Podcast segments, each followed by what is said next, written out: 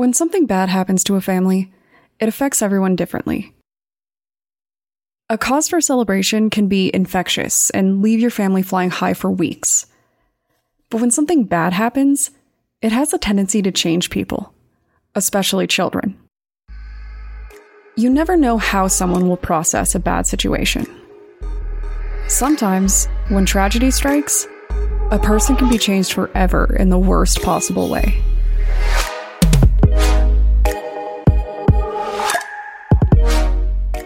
My name is Brienne, and I'm the host and creator of Among the Dirt and Trees, a show where we explore true crime cases that occur out in nature.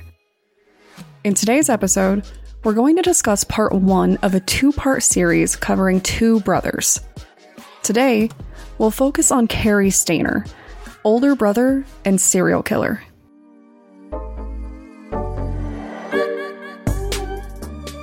Four women died at the hands of Cary Stayner. We know this because the police know this, and the police know this because when they caught him after he murdered his last victim, he admitted to his role in a 1999 cold case. So, there's a lot to unpack in all this. I want to be upfront when I say that I'm not here to absolve the killer of his crimes. I'm also not here to justify the kind of person that he turned into. But I think you'll find as we go along that this was not your usual serial killer. And in a lot of ways, that makes his crimes so much worse.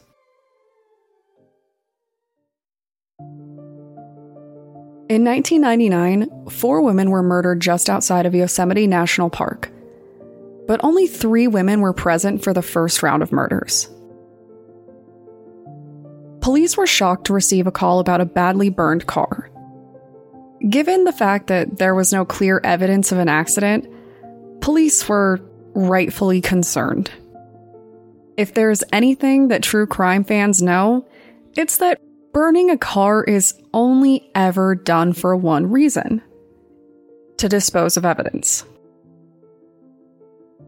Though the car was badly burned, the police found two bodies in the trunk. The two women were identified as Carol Sund and Silvina Pelosso. Silvina was only 16 years old, but Carol was 42. These two women being together wasn't all that odd, but as soon as they were identified, police had something else to worry about.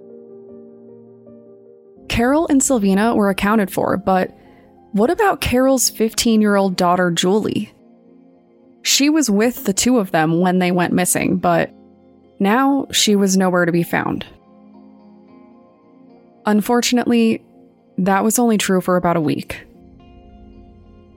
Police received a note with a map. The map was drawn by hand, nothing more than a scrap of paper. It came with a note instructing police that they needed to find the body. A week later, they found Julie's body about 30 miles away. And for a while, that was it. Police didn't know who would have murdered the women or who would have abducted Julie. But, of course, they had their suspects.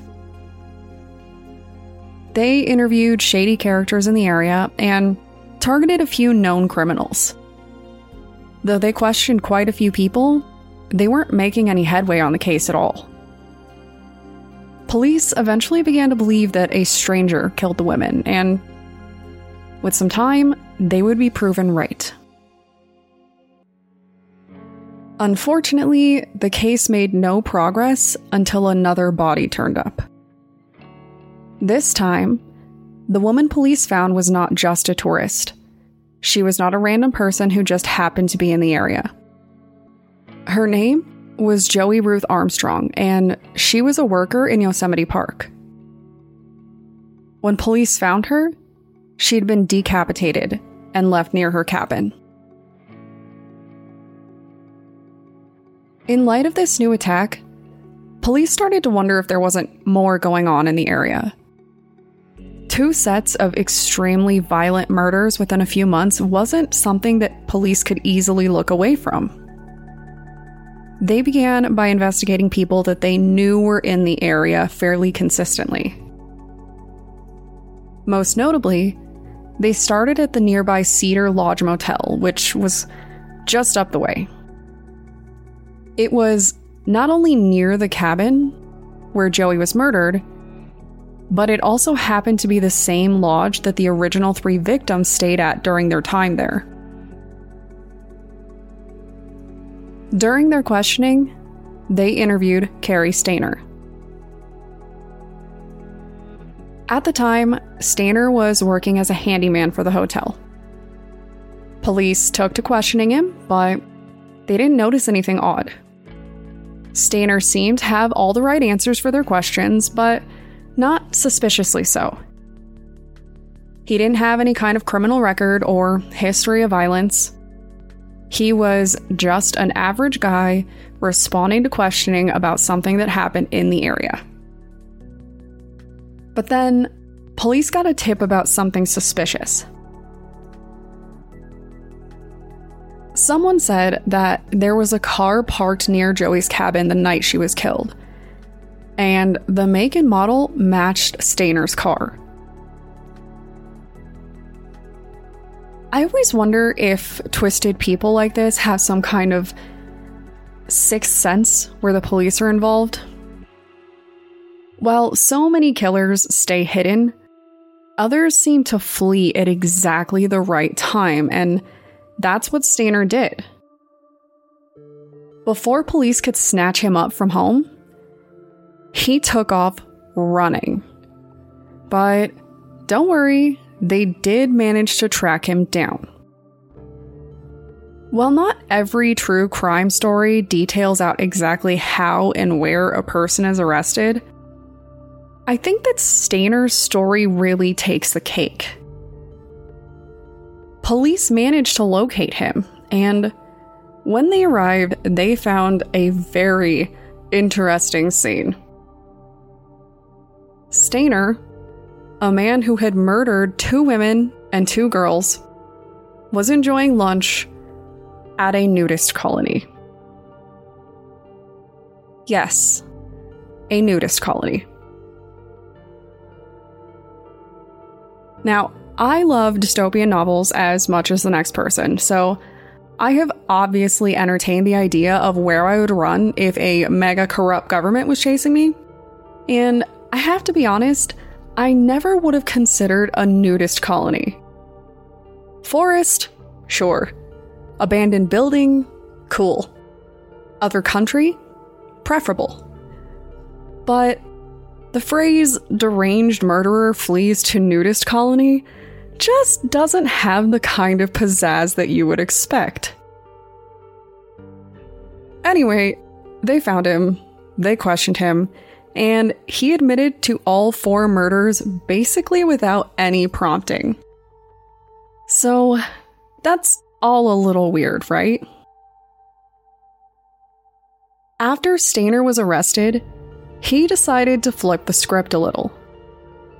Like so many serial killers do, he decided to plead not guilty by reason of insanity.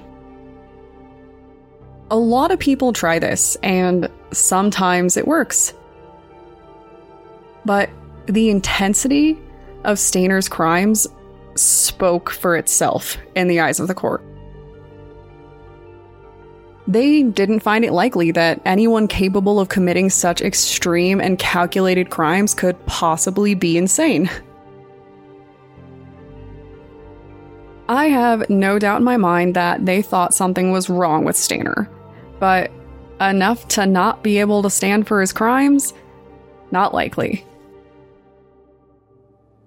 His lawyers claimed that he had a history of mental illness and that he suffered from extreme OCD. They even pulled out brain scans that were supposed to demonstrate that he suffered from a psychotic disorder. But Stayner just couldn't keep his mouth shut long enough for his lawyers to try to make a real case. He actually told police, and guys, I am not even joking, though I know that you are all going to think of all your favorite true crime memes. This man literally looked police dead in their faces and told them that he scrubbed the crime scenes of evidence, which he learned to do by watching the Discovery Channel. I know. This is a truly horrible man who committed absolutely terrible crimes, but that quote honestly just sent me. And then, after a moment of silent reflection, I found myself wondering just how many true crime fans are secretly murderers. So, that was fun. But anyway, Stayner did not manage to get away with his plea for insanity. He was arrested, charged, and is still waiting on death row. The death penalty is a pretty tense topic of discussion for a lot of people. Some people dislike it because they think it's inhumane. Others don't like it because it costs a lot of money to keep people on death row. For a long time, I have been in a fairly controversial camp about the death penalty. I always thought that it seemed fairly justified in certain circumstances. For me, a person who could, say, harm and murder a bunch of children without remorse seems a lot like a person that the world just doesn't need. Someone who is caught red handed after shooting several people in a public place seems like an obvious shoe in for this kind of justice. Like many, I would read about serial rapists and murderers sitting on death row and think, what a waste of time and money. And then I realized that there is more to the system than simply deciding that a very bad person should not be left among the living. People are found innocent while sitting on death row all the time. And a lot of them barely make it out with their lives. Literally. Racial biases are rampant when it comes to the death penalty. With a little research, I learned that when they added rape as a justifiable death penalty crime, 89% of deaths involved black defendants almost entirely for crimes against white women.